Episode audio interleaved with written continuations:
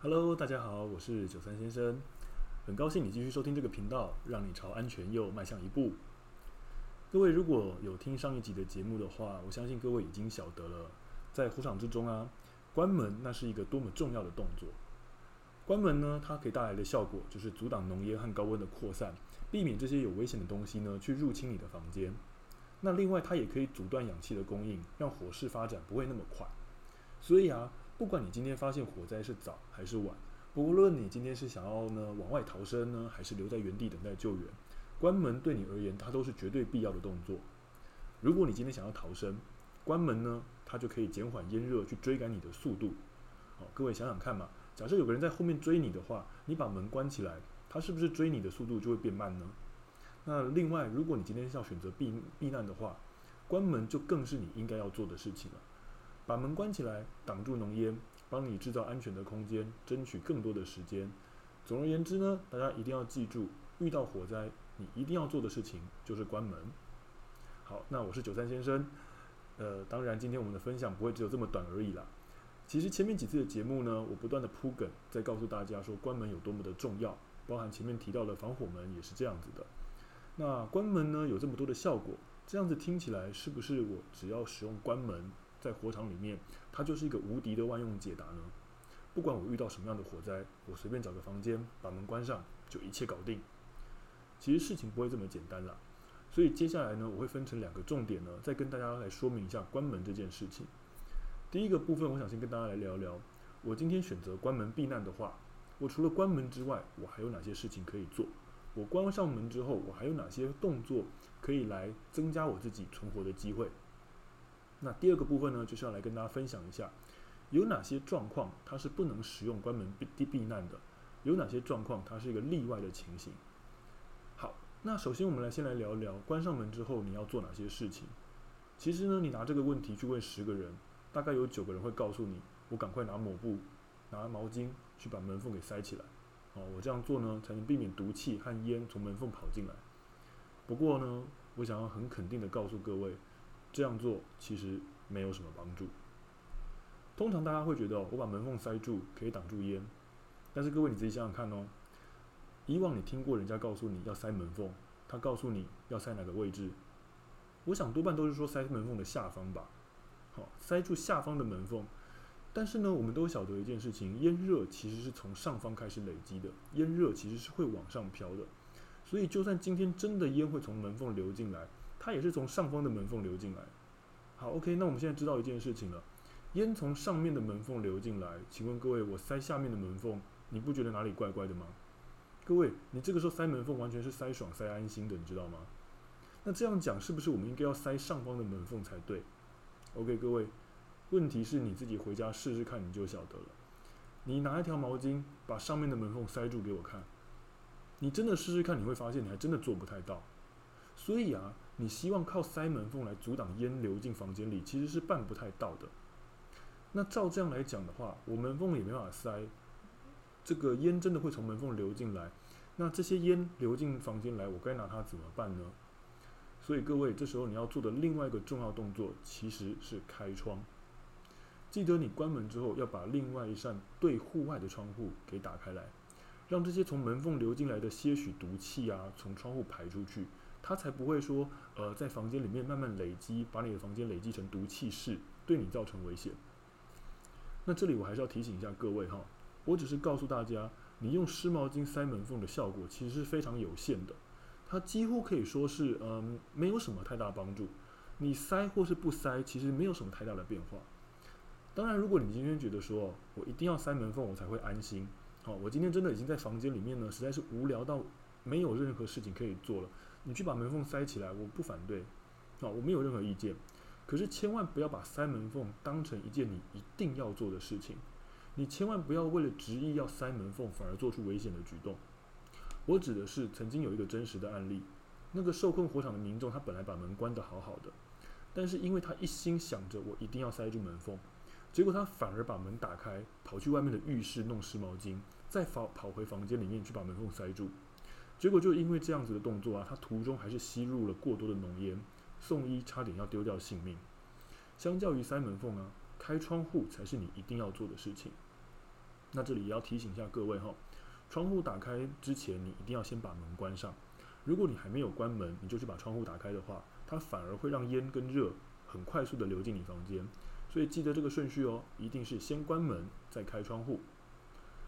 那如果是在公共场合的时候，例如我入住饭店之后啊，我关门阻挡了烟热，但是有另外一个地方可能会让烟流进我的房间，那就是中央空调。所以在我关门开窗之后，如果这里有中央空调，我会设法去把这个中中央空调给关闭。啊减缓呢这个烟呢通过中央空调的管道流动的速度，所以这也是我之前提到的，为什么我到公共场所之后呢，我会先设法去弄懂这个空调要怎么操作，好，看看空调能不能关闭。OK，那我们现在目前讲了三件事情：关门、开开窗、关空调。之后我接下来呢我会做的事情就是拨打一一九给消防队，我会想办法让一一九的人知道呢我被困在火场的什么地方，请他们呢赶快来救我出去。好，当然呢，不管是在自己家里啊，或者是公共场所啊，其实消防队的救灾人员他不一定会熟悉你现场的环境。这时候啊，要怎么样让消防队更快速的找到你？你提供的讯息就会变得非常重要了。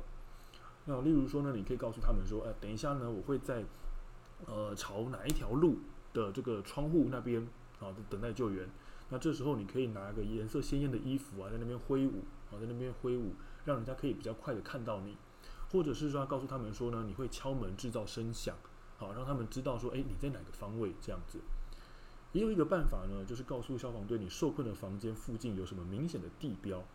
OK，讲到地标，大家可能会觉得奇怪了，我家里怎么可能会有什么地标？是这个样子的。呃，去年二月呢，在台北文化大学发生了一场火警，那有两个女同学呢，她们最后是受困在六楼的男生厕所，被消防队救出来的。那当时他们和消防队通话的时候啊，消防队就问他们说，他们进入到厕所之前呢、这一路上呢看到了些什么东西？好，消防队想要借由这个他们一路上看到的景色，去判断他们可能在哪里。那这两位女同学，她很明确的告诉消防队说，他们在进到厕所之前呢，在门口看到了一台自动贩卖机和一台饮水机。好，那各位，也就是因为这个明确的资讯，让消防队很快速的能够找到六楼的男生厕所在哪里。才把他们给救了出来。好，举例像说像这个样子，那各位想想看，在自己家里有哪些比较明显的地标可以做这样子的呃说明呢？我认为呢，在家里比较常见的可能就是电冰箱。当然，我也告诉各位，这样子的用地标的方式来指来指示位置的情况，其实是可遇不可求的。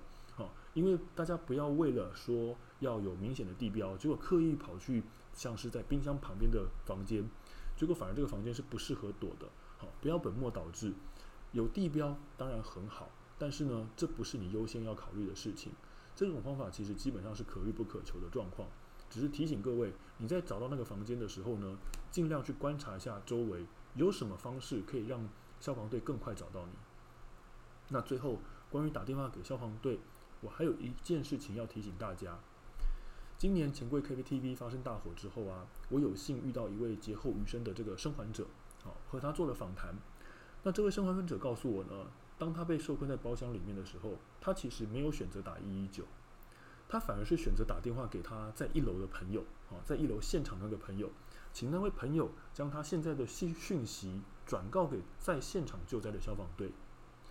我问他为什么要这么做，他告诉我的理由是说。因为他要打电话的时候呢，他其实已经听到消防车的声音了，哦，他觉得消防队已经到达现场了，而一一九负责电接电话的呢，只是接线生而已。这时候打一一九也没什么帮助，因为反正消防车已经到了嘛。那不如我打电话给下楼下的朋友，好，让楼下的朋友呢告诉消防队讯息，诶，这样子还会比较方便一点。其实我后来哦，呃，老实说，我第一次听到他这种想法的时候，我还蛮惊讶的。但老实说，后来我问了很多人，发现有点让我意外的是，有这样子想法的民众其实不在少数哦。很多人以为打一一九过去，只是接线生在接电话而已，而他们的工作就只是派遣消防队而已。事实上并不是这样子的。其实一一九派遣中心的派遣员，他们都是消防队出身，他们都是有真实打火的经验的。你把火场的讯息告诉他们，绝对会比你告诉你的朋友来的有效率许许多。他们会利用他们火场的经验呢，呃，准确的判断你的提供的情报，同时呢，给你一些线上指导，啊，告诉你如何避开当前的危机啊，啊，然后呢，过滤一下你的讯息，甚至呢，把你的讯息问得更深入一点，更问到一些更重要、更有用的讯息。这些不是你打给朋友会做得到的事情。所以啊，拨打一一九给消防队，不是只有通知消防队到达现场这个功能而已。希望大家可以明白这件事情。好了，那么我们今天呢，跟大家说明关门之后你还需要做的事情有哪些。我们快速复习一下：关门之后记得开窗户。好，打开对户外的窗户。如果有空调的话呢，设法关闭它。然后拨打给一一九，设法告诉一一九你受困地点的明显特征。